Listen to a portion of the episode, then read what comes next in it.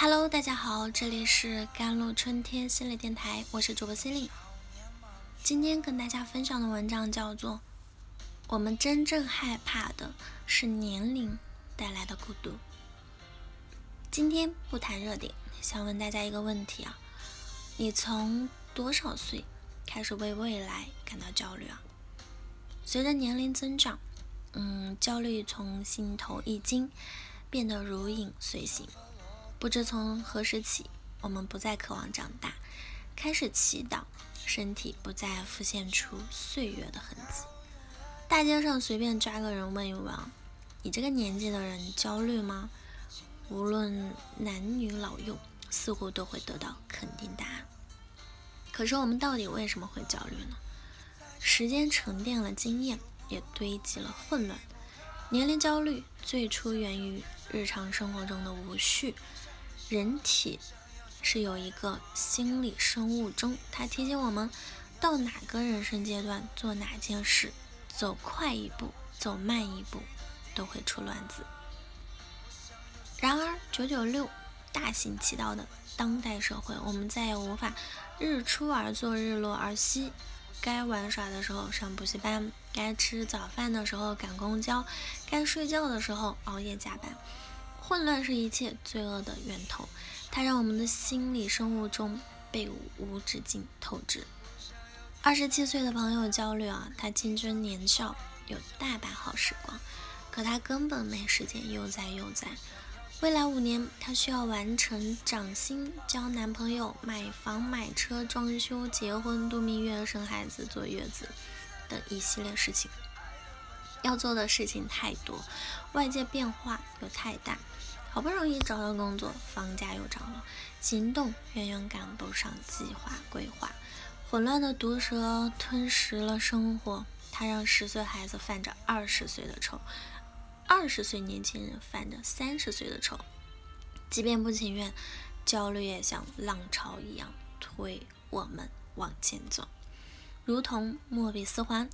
首尾相连，找不到解决方案办法，也无力突围。年龄焦虑只是害怕衰老，这是一种误误解啊！女明星张萌说：“衰老并不可怕，我快四十了，对我来说这就是第二个二十岁嘛。”我们怕皱纹，怕疾病，怕淘汰，但这些都有解决办法啊！我们真正害怕的是年龄带来的孤独。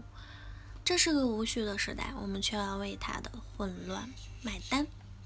害怕脱轨，害怕出错，害怕被人审判，焦虑裹挟下之下呢？没有人能逃过内卷的抉择，也产生了一个疑问：如果不被现实和年龄裹挟，遵从本心，我能活成什么样子？有两种价值观。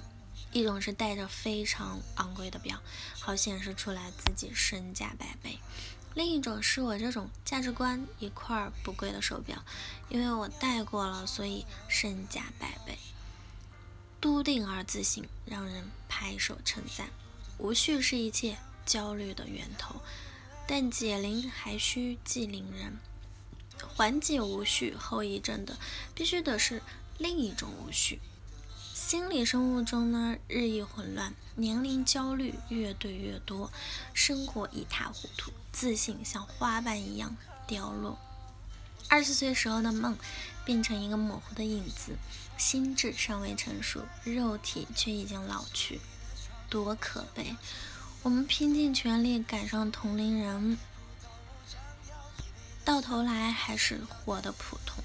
压抑不快乐，反倒是一些同样普通的人，他们为了找回初心和外界的审判叫板。别再关心我多少岁了，该做什么事，而是关心我喜欢什么，我适合什么，我渴望什么。收回迎合社会大流的努力，转到争取幸福感上面。